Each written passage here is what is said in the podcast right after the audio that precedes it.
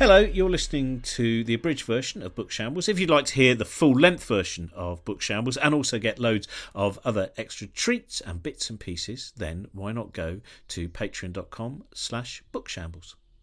Anyway, here's the abridged version with loads of really interesting things that were cut out. I mean, there's lots of interesting things you're still going to hear, but some of the things you're missing out on.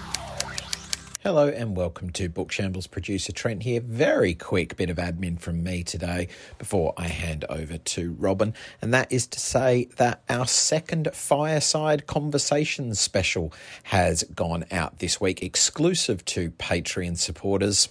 Robin is joined by Professor Chris Lintott around the campfire in Northampton for a 70 minute filmed special. They chat about the nature of reality and life on other planets and the night sky. And then uh, at one point during the conversation, outside under the night sky, uh, we got to enjoy the ISS passing over. So that is out now, exclusive for Patreon supporters. Patreon.com slash bookshambles is where you can go to sign up and get that, as well as extended episodes of Bookshambles and a whole lot of other goodies. And with that being said, now here's Robin. Hello, welcome to Josie and Robin's Book Shambles. Though uh, Josie's not, not here again. Uh, I was talking to her yesterday. She hopes to be back very, very soon, but she uh, is still on uh, uh, maternity leave and juggling many, many things. Uh, just a reminder if you can support us via Patreon, that is fantastic. And also, now when will this be going out? And maybe, maybe we'll have already done our Christmas replacement shows that are now at Easter at King's Place by the time this has gone out. So if that has happened, why won't you? There. And if it hasn't, why not come? There we go. That's that dealt with. Um, today's uh, we're going to be talking uh, with Hayley Campbell about her book, which has just come out uh, on the day we're recording. Actually, it came out uh, 24 hours ago, but by the time you listen to it, it might have been more hours than that. Uh, All the Living and the Dead: A Personal Investigation into the Death Trade. And uh, this is something. I mean, I'm always fascinated talking to people about these ideas. And as a very, very morbid child who has carried that morbidity into adulthood, this book is uh, filled with just very uh, enlightening, illuminating, sometimes disturbing stories um, about our relationship with the dead and various people who have a closer relationship, excuse me, a closer relationship with the dead than than uh, most of us probably. Hello, Hayley. Hello. Thank you for having me on. So this is right. Um, first of all, when did you were, were you a morbid child? Very very. I i was trying to justify this book because when you say you're writing a book about death people mostly just go why? Why would you do that? Um and i i find death absolutely fascinating and always have done. And um i think it's the fact that no one ever tells you what's going on. Like i remember being in school we had whole classes devoted to sex ed, which is supposedly one of the great taboos, sex and death. Uh, but as far as death was concerned, we had religion, and I was in a Catholic school, and you know Jesus dies and then comes back to life, and then and if you die, you go to heaven, and that was basically all they said. And I was like, but what happens to the bodies? And no one would ever well you get buried and then the worms eat you and i wanted to know the stages of what happened and i wanted to see but no one would ever tell you. Um, but at home i had my dad who's the comic book artist eddie campbell was doing from hell at the time and i think he got that job when i was about two or three. So that book has been part of my life the entire time i've been conscious of being alive and he he had reference photos all around of the the, the crime scenes and the autopsy pictures and and I I found it fascinating, not scary, but I, I wanted to know more about them. And I, I found it strange that other people's dads didn't do this kind of thing. Other people's dads were accountants or or lawyers. And my dad had these things pinned up around his room. And um, so I was I was conscious very early on of things being different in my house to other people's houses.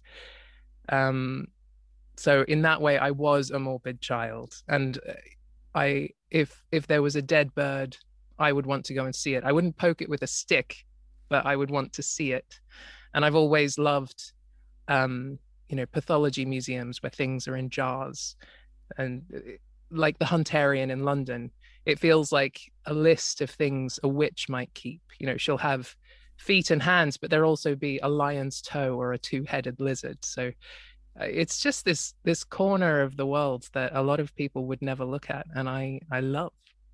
That is because because I think when I was growing up, I would I could see my dad, for instance, gutting rabbits, Mhm. and if you have that proximity to actually like, like I, I remember the shock of first seeing what a heart looked like because of course you're you know when you're growing up you see that nice heart that appears on greetings cards etc and then suddenly seeing that it was not like you know it was it was much rounder. It was it, it didn't have yeah just things like that uh, I th- I think you I mean it, it's an interesting the fact that we hide away death in particular I think in uh, in English la- well not even in all English language cultures but uh, certainly in in the the UK people I've spoken to who kind of study death say yes this bit where it's just basically the body is taken away it's placed in a box you are then in a church or wherever else you might be. You don't even know if that person's body is in in a box. There- is uh I I mean for, for you what was do you because you you talk about I can't remember who it is in the book who says you know that they feel it's very important that the first time you see uh the body of someone who's died um it should not be someone that you love Hmm. and I wondered about what was your first experience of uh, of, of seeing a, a dead body. Well, I I had a friend die when I was 13. She drowned because I grew up in Australia, uh, which in in a part of Australia which is currently flooded, and people are currently dying, and so it was one of those big floods, and her uh, her Labrador Belle had fallen into a flooded creek and been washed away. And my friend Harriet, we were 13 at the time. I wasn't with her, but she jumped into the creek to save her dog, and then somehow got trapped under the water. Her hair became trapped and she drowned.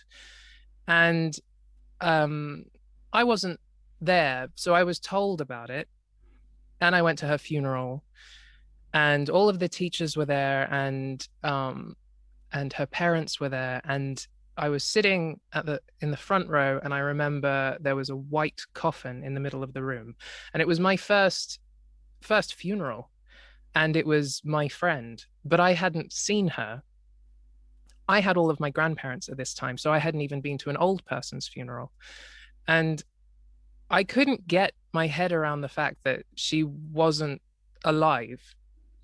She wasn't there with us at the day because, you know, I, but I couldn't see her. So I couldn't really get it into my head that she was there. Because in Australia, like like most places in the UK, there's no open coffin um you know you can go and see people in the chapel of rest but it's not like america where you're you're put on display at the front of the room really so it was a closed coffin and i don't remember anything that anyone said um in the eulogies because i was just fixated on this coffin and i think it was at that point i realized that other people had put her in there and because she doesn't doesn't go straight from dying in the creek to being in the coffin.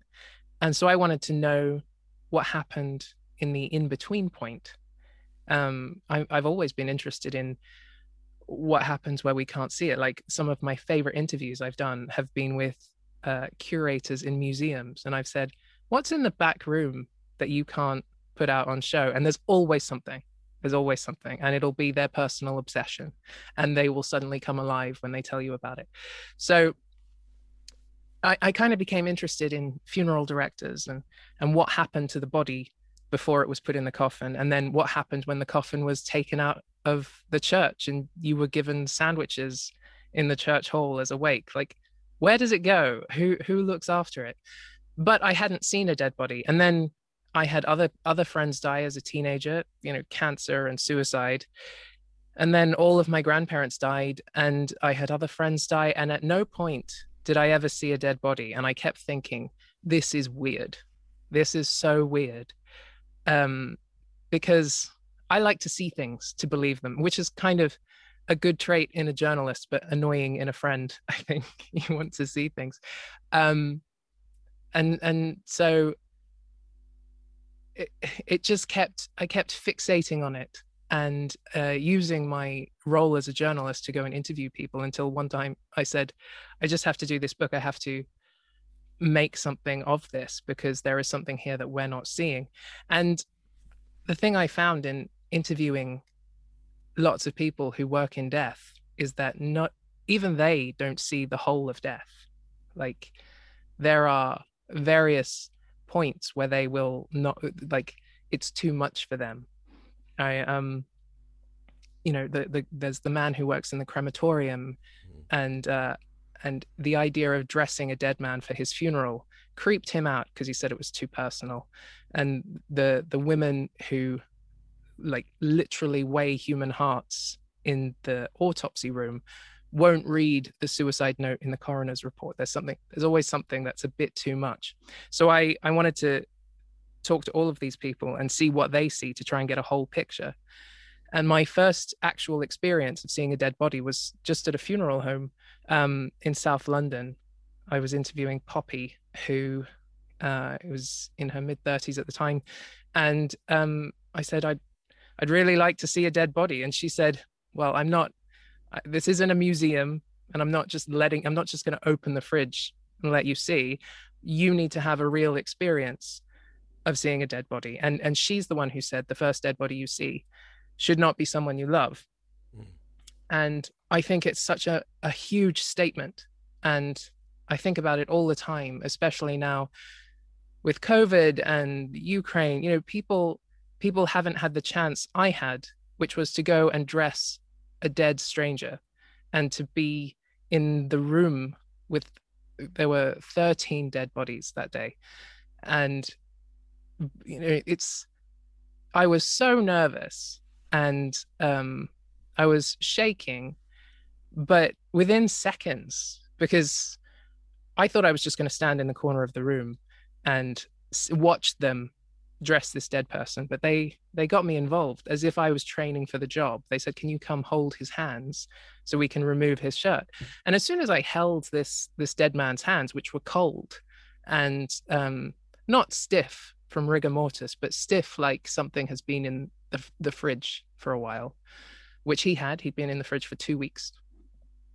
And so I came over and I held his hands and I, I, w- I was instantly unafraid because this was just a guy and it became more of a sad, uh, solemn thing, even though I don't know him. There's, there's such power in being around dead bodies, whoever they are, and doing this nice thing um, for this man I don't know, you know, helping it's it's like it's like getting someone dressed for something, you know, I, have said before, it's like um doing up the the shoelaces on a kid's shoes before you send them into school.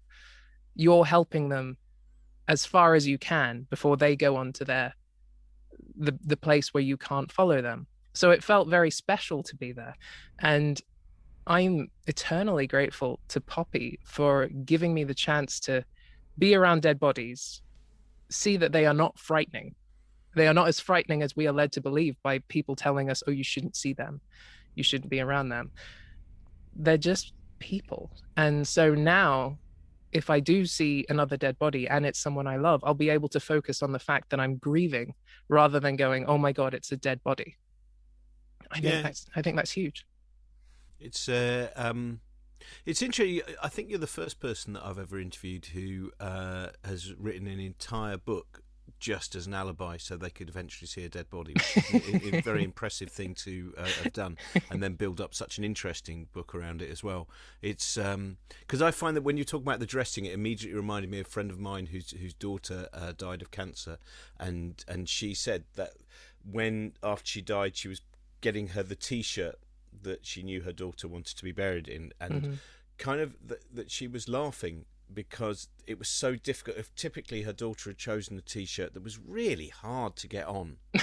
it's really and, hard to dress a dead person. Yeah, I can. They're not and, helping. And I just remember thinking, you know, again, also that importance in that moment, which is that she was dealing with what, for most of us, I think, would say is the most the most terrible thing that we imagine, which is is is you know to to, to lose lose your child um, and uh, and then also for some you know that humor in going you know trust her to chosen this t-shirt we just can't can't get it on and uh, Yeah, I remember because I think that, I think I've only seen I might have seen I might have seen two bodies, but I'm not sure if one of them was dead. That's the uh, the I, I, think there was a um I've uh, I, there was there was a um I, th- I think he was a, a, homeless guy in Edinburgh and he was just suddenly surrounded by people and I I just remember seeing the flesh of his leg. It was a freezing cold day as I was walking along and thinking that is so wrong the wrong color. He, and, and then the only other one is, is, is when my mum died, which I, I missed the actual moment that uh, she went from from uh, being alive. Uh, I was just out of the room, but that was uh,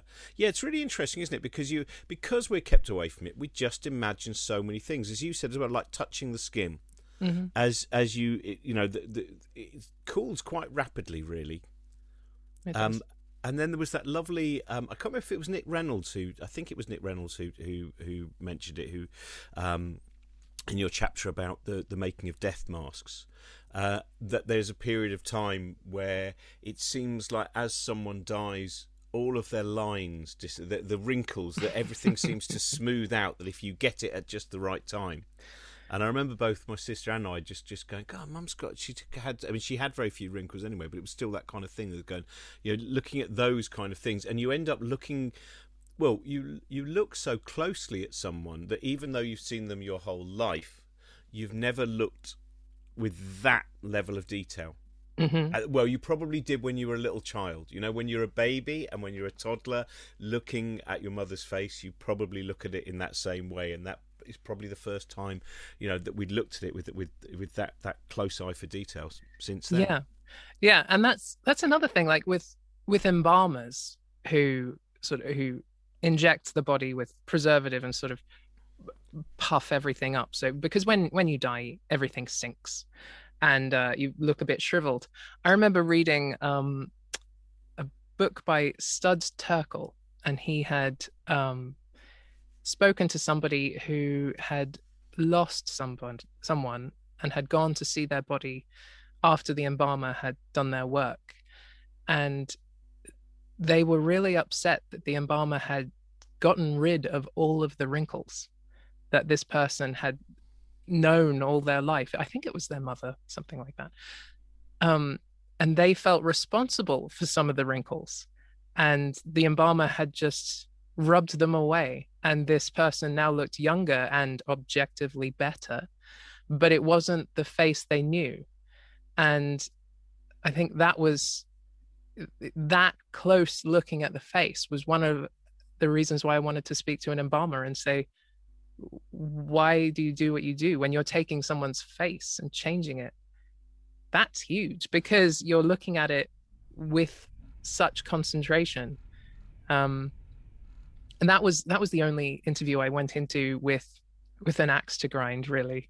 Everybody else i went in going just tell me show me what you do. But with embalmers i come from the school of jessica mitford's the american way of death where i mm. I, I wonder if a lot of this stuff is just preying on the vulnerable. Um uh, i've heard although I, I i'm not i i don't know the actual statistic but most people buy the funeral from the first place they walk into because they don't want to think about it. Um, and it's very easy to tell people you need this and this because they're frightened of dead bodies. And and now embalming is called a hygienic process, which is sort of what is that? It's euphemistic. They don't know. Um, so I asked, I, I spoke to several embalmers, and I, I came away understanding why they do what they do, but still thinking, I think there's great power in seeing a body look like a dead body. And also, if you've known someone to go through a a sickness and shrink and shrivel as they went, to come in and see them in the chapel of rest, uh, you know, with color on their face that they didn't have a month ago, and uh, you know, looking 20 years younger or whatever it is, I'm not sure I like that. Even though I... that speak loudly to this uh, the strange culture of delusion that we we live in? I mean, one of the things that I always find kind of funny. Well, well, Josie, you know, who obviously I normally do the show with, whenever I would see it on TV shows, I would be like, "Why have the makeup people done that to her face?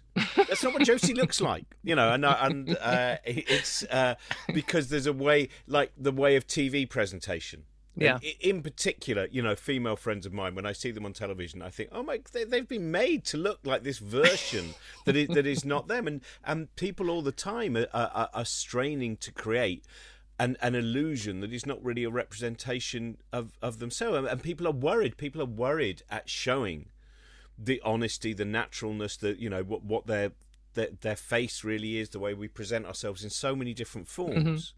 Mm-hmm. Um, so it feels to me that this is an extension of that. You know, as you were saying, you know, the whole so much of of what we have with death hidden away from us is this act of denial. It's an act and that, denial. that seems to fit into that to that to me. It does. It is, and um, yeah, it is an act of denial, and and I don't think it's helping because in denying it, you're not you're not really you're obviously not confronting it, but you're allowing space for your imagination to run wild. And I don't think that's helpful when it comes to dead bodies, especially if it's, you know, if you're thinking about your your mother. Like I remember when my mum's mum died, weeks later she'd just say out of nowhere, you know, I had a nightmare last night about what her body looks like in the coffin right now. And and I spoke to grave diggers for my book, and and they said that uh, uh, when they dig a grave, they always linger in the surroundings during the funeral because a grave isn't finished until you've filled it. So they can't leave. They just sit in their van or kind of mill around. And they said that mourners, if if mourners spot the grave diggers, they will always come over and ask questions. Hmm. My mum was buried five years ago. What does she look like now? Uh, and lots of questions about worms. And the gravedigger told me that um, most questions that mourners ask are about worms. And he said that worms, in his experience, don't go down that far. Six feet is too far for them to bother. So it's not so much worms that is the thing. Um, so people want to know. And Poppy, the woman who invited me into her mortuary to dress the, the dead man, she told me that um, she had a customer come in, a man whose whose brother had drowned, and every funeral home he had approached had said that the body wasn't fit to view, so they weren't going to let him see it. And he wanted to see his brother, and he came to Poppy and he said, "Will you let me see my brother?" And Poppy knew it was a test. She was like, "It was." He was asking, "Are you on my side or are you not on my mm. side?" And um, she said, "Of course, I will let you see your brother," because he had drowned and had been in the in the river for long enough that it, it wasn't a pleasant sight. But people people bloat and look different even when they've been in the water for 24 hours. And if you've been there there longer than that, it uh, ex- it accelerates decomposition. So I can I can understand why other funeral homes were saying no. But as Poppy said, it comes from a very a good place, but it becomes very patriarchal and um, a- about what they believe people can handle. And in her experience, people uh, it's some for some people it's a primal need. They need to see the body no matter what state it's in.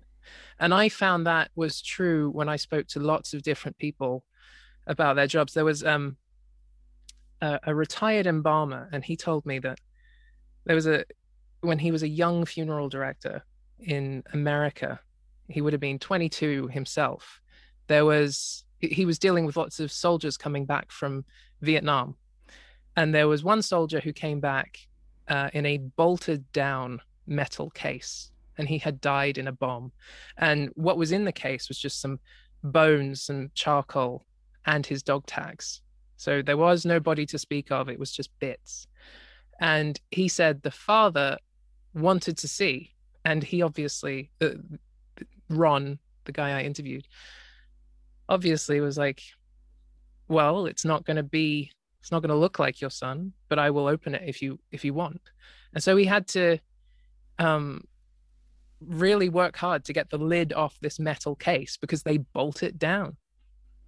And he opened it, and the guy saw his son, just these bones and bits of charcoal, and was, you know, he wasn't horrified or regretting what he saw. He said, Okay, that's my son. But he needed to see. He wouldn't leave the premises until he had seen. Mm. And um, I think for a lot of people, they don't know what you can and can't do.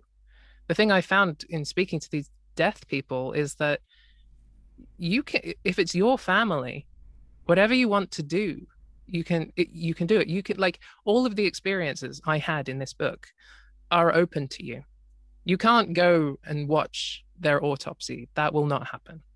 But you can be there with the grave diggers, or you can go downstairs in the crematorium and be there as they push the, the coffin into the oven. You can be there and dress your person. You don't have to leave it to strangers. And um, I find it, you know, I, I now keep telling people when, when I have friends whose parents are dying and they say, I don't, uh, you know, I don't want to go to the hospital. I don't want to see her, her dead. I want to remember her as she, she was.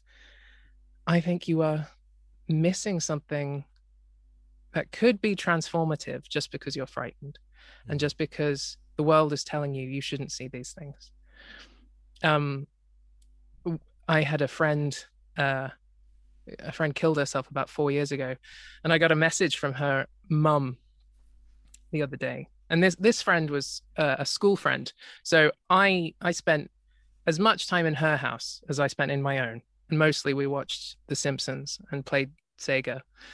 Um, so she was a good friend, but I hadn't seen her in many, many years because she's still in Australia. But I'm close to her mum just by virtue of having hung around her for a long time. And her mum messaged me and she was saying, Oh, I see your book's coming out. Congratulations.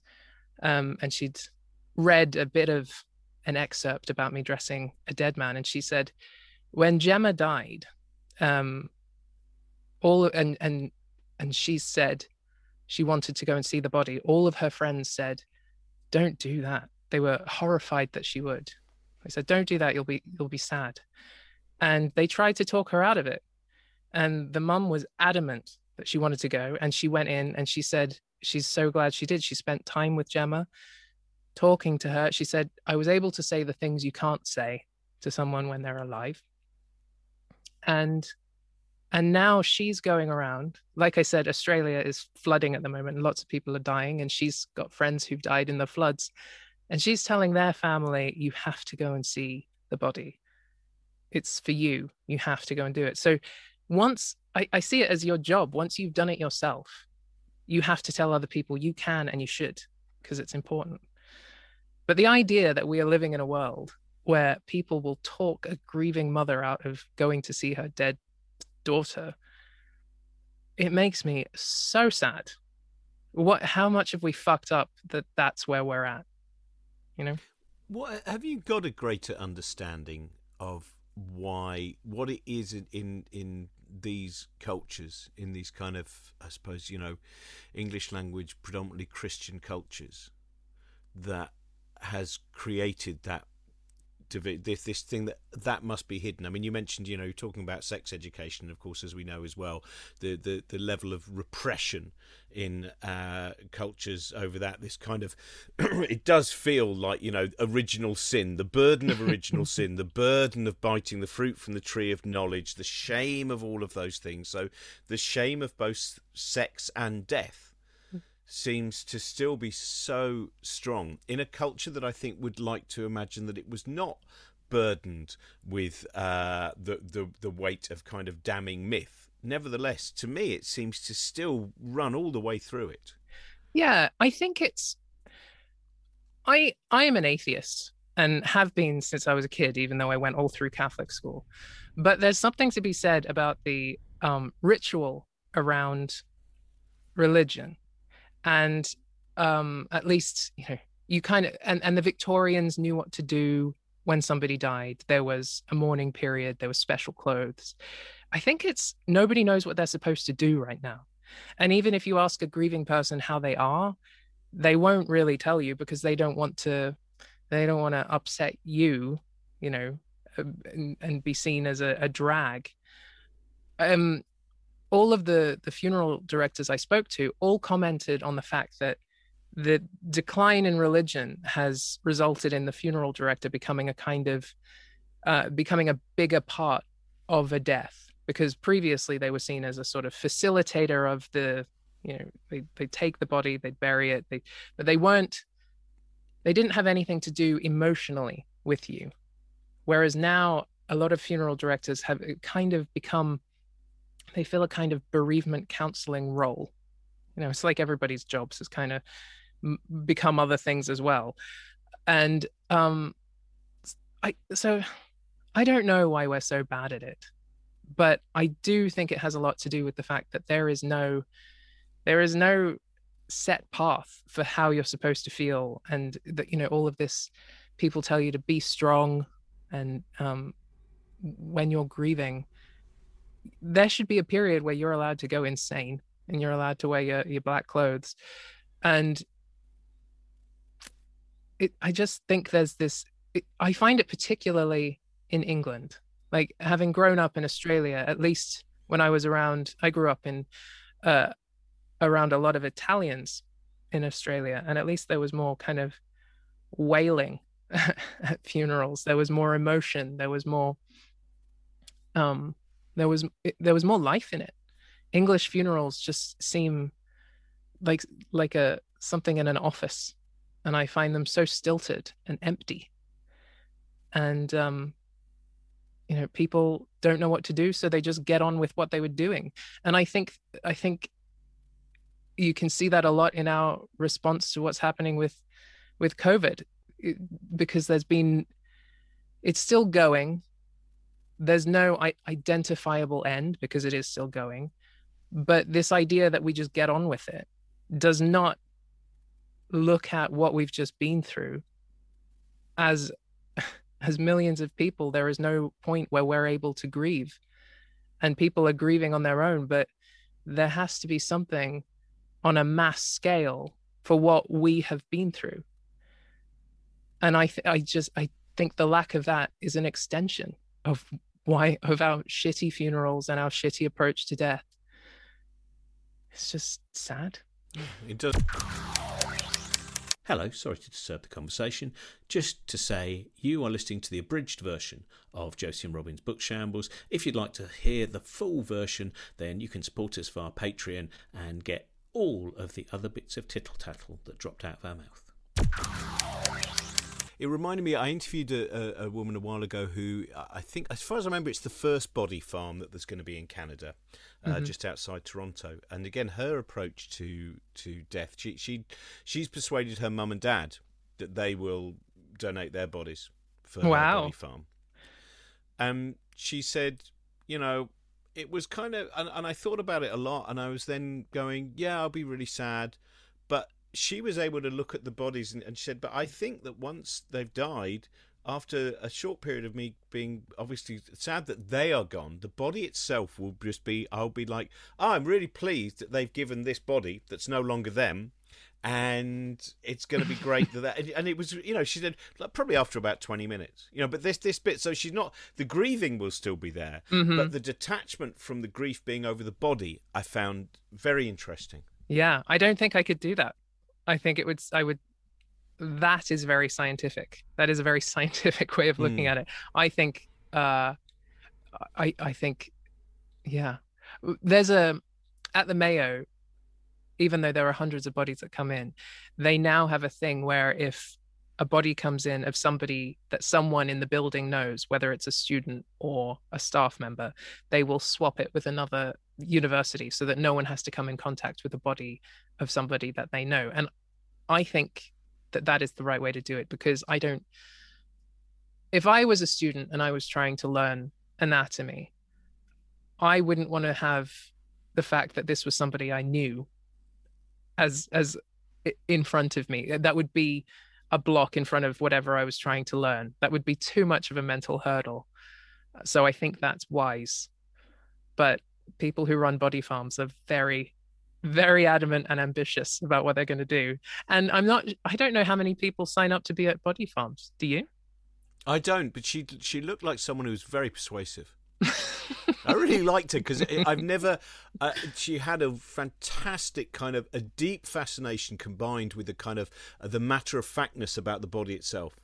Yeah. So you know when you met, uh, it's like an incredible balance to me in again in this this kind of the the world where we we we run away from it so much. But it was. um yeah, I think the figures are higher than. I think there's quite a few people that once she does her lectures and says, "Would you like to sign up?" Mm. People do think, "Wow, how great to be useful!" Because after all, all we want to be is useful. We're always hoping that we're of use to someone, and I think many people are drawn to that idea of going, "Wow, someone will find out uh, I I might be useful, and there will be you know someone a corpse of someone is found." And because of what happened to mine and the way it was studied, people will be able to understand how that person died. So the usefulness after death. Yeah. Well, that was what Jeremy Bentham put in his will. He was one of the first people who donated his body to science. And he said, I'm doing this basically because I had little opportunity to be useful in life. And he was publicly dissected by his friends. Um, he is one of the I, I have long loved the story of Jeremy Bentham. Have you gone to see him at UCL ever? Yeah, yeah.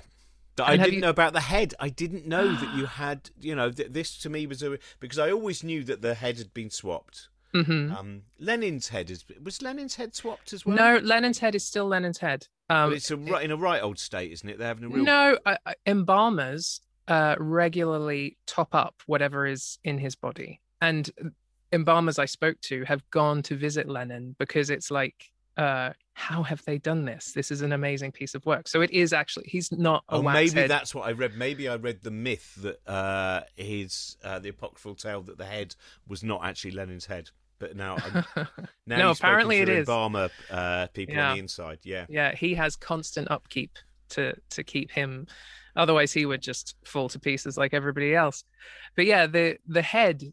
Um, I saw it years ago when I was writing something for an article, uh, because every every few years, they take the head out of its cupboard to check if it's okay, and so I was there on the day, and they had two people with blue latex gloves were checking him over, and he stunk. He stunk like beef jerky and it it was it was um he that was one of the strongest death smells i've experienced and that was a philosopher who's been, been dead for however many years what is it 200 years or Mm. something? Um and I, I i was even though i had read so much about him i still couldn't believe that this was this was him. I was in the room with him. And um i was told that the the glass eyeballs that are now in his head he used to carry them around in his pocket and get them out to show people at parties. The more i read about him the more i think he he must have been an oddball but fun i would have liked to meet him i think See, I'm very uh, angry about you know the whole kind of nature of pubs need to keep their names. The Jeremy Bentham pub is Mhm. now called something like Julio's Cocktail Bar. what the fuck Yeah, you know the Jeremy Bentham Yeah, I've pub been just there. from from the hospital. Yeah, yeah it's it's now got it's now just a cocktail. It's got some stupid cocktail bar name. that's horrible Sorry, I, I didn't know you didn't know. I, I wouldn't have broken it to you in that way if I'd known.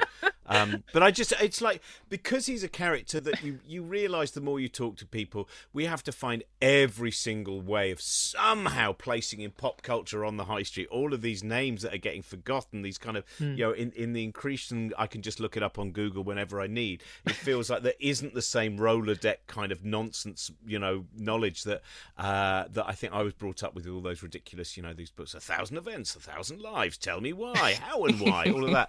And I, and I did think it because, and then I thought even more. I'd I saw it about a week ago before I'd read your book, and I was like a bit cross about that. And then when I was reading, especially as you were saying, the glass eyeball story, Mm. um, I was like, but this is this is better than calling it some fictional human being who's never existed. You know, their name and boasting sound- about a number of. he sounds like someone you'd uh, want to have in the pub Yeah, and it sounds like you could do a cocktail where you're able to fashion some kind of edible eyeballs and all manner of things. There's a whole load of stuff to, to do with that. Um, I would the the final thing I would, I mean there's loads to talk because it is you know, I, I, I particularly enjoy Nick Reynolds' chapter. I, I found the death because I've always been fascinated in death masks, but also the fact you you know you deal there there are people who are dealing with major tragedies, with incredibly, you know, with with with uh, scenes of of you know really uh, grotesque scenes. Um, you're dealing with people who are dealing with the kind of again, as we said, the mundane. Someone dies and then they end up, and so many different narratives and so many different people's kind of experience. And I wondered how much in writing the book your presumptions of what people would be like who spent their life living through death and how much that has changed?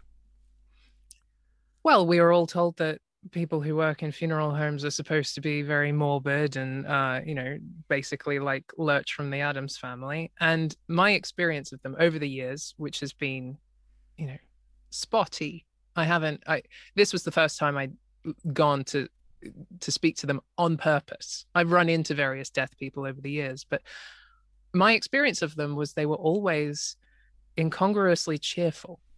And um, as I met more and more for this book, I proved myself right. Like they, so, they are so funny, um, and so there's an empathy there that I feel is stronger in them than in a lot of other people. And it's like they've confronted something horrible themselves, and they they're they're reckoning with it in a way, and so there is there is a lack of worry there or specific worry that I see in other people.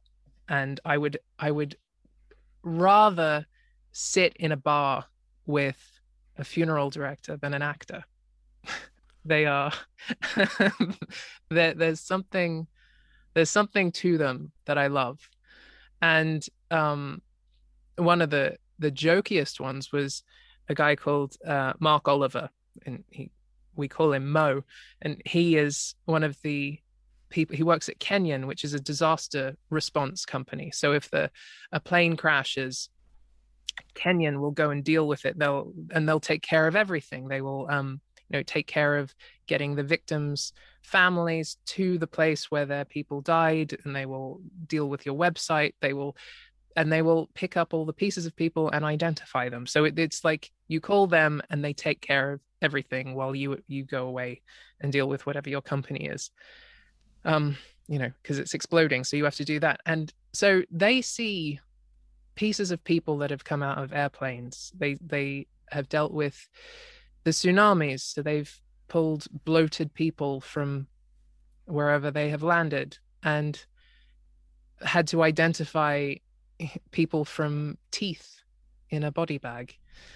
And so they have truly seen the worst that you can see. And and mo was one of the funniest ones i dealt with. But there's a thing where the, it feels like it's kind of a, a facade in in a way because as soon as you start talking in a way that I, I, think they have that thing that nobody nobody really wants to know what they do for a living and then you have to put in the time and the effort to convince them that you do and then they will drop the jokey facade and they will speak on it honestly and deeply. So there's always that and um and it was in researching that chapter about mo that i learned about spain's pact of forgetting which i vaguely knew about you know what Franco did and then the the aftermath of Franco but I didn't know that there was this um, political agreement put in place that whatever had happened during Franco's rule would just be forgotten. So nobody would be tried like they were at the end of World War II all of the streets named in their honor would stay all of that. I had heard about that but I hadn't thought about the fact that anyone who was put in a mass grave during that time would stay there because if you dug them up, you were going against the pact of forgetting because you were literally digging up the past and you were not allowed to do that. So I hadn't thought about that until um, an old lady called Ascension Mendieta died. And she was 90 something when she died. And she had been campaigning her whole life to find her dad's bones. He had died in a mass grave when she was about six or seven or something. He had been shot, put in a mass grave, and she had never been told where he had gone. And there are lots of old ladies in Spain who have devoted their lives to trying to find their bodies, the, the bodies of their fathers and their family. And um, there's footage of them tying flowers to, you know, roadside crash barriers because they heard that something had happened there and maybe that's where the body is, but they can't can't dig them up. And I thought that says so much about what about what dead bodies mean, what people mean, and why we you know, countries spend millions of pounds trying to get the bodies back after a crash. We must find them, even if it's the tiniest piece of a person. There's there's proof and there is deep, deep emotion in finding a person. Um, and it was just talking to Mo, who who spends his life um, identifying people from they might be a piece of a person that's no bigger than an orange and he returns that to the family they have a funeral with a full size coffin and inside it's just a sample pot of a person mm. but i i knew being around bodies was meaningful but i don't think i fully fathomed how much until mo told me about his job because why would his job exist if we didn't have some emotional connection to a body, however small a piece it may be. Hayley Campbell, thank you very much. All the Living and the Dead is uh, out now in uh, hardback. Who, who is the publisher? I can't remember now. It's, it's Bloomsbury. It's Bloomsbury. Bloomsbury are the uh, Raven Books. Like you've got an imprint there. It's an R. It's Raven Books, which Raven is a crime Books. imprint. This is their first non-fiction. So Raven's it's uh, it is fascinating, and uh, and as I said, I, th- I think the all, you know, there's there's times where going into those minds of those people who, well, they're doing all of the work that we have hidden away from us, and which I think, as we've both been talking about, something that does need to be more out in, in the open because I don't, I personally just don't think it helps. I, I, I think this it is part of a thing that makes a you know a, a, very sad society and a society which feels its losses. I think even more painfully by having its losses hidden away from them. Mm. Um, but it's a fan- fantastic book. And uh, so thank you very much, Hayley. And uh, thank you to everyone who's supporting us via Patreon. Uh, you have probably heard the longer version of this episode. And uh, um, Josie, hopefully, will be back soon. Uh, my book, The Importance of Being Interested, I think is out in paperback imminently. And the new one, Bibliomaniac, is out in October. Thanks very much to our producer, Trent Burton. Bye bye. Thank you. Thanks very much for listening. Hope you enjoyed the episode. Hayley's book is out now. Robin's book is out now. You can get signed copies from cosmicshambles.com slash bookshop. Support the show at patreon.com slash bookshambles. Rate, review, like on Apple Podcasts, five stars. Check out cosmicshambles.com slash nine lessons for tickets to our upcoming nine lessons shows over Easter. We'll be back next week with another new episode. Until then, take care and bye for now. Josie Robbins Book Shambles was produced by Trent Burton of Trunkman Productions.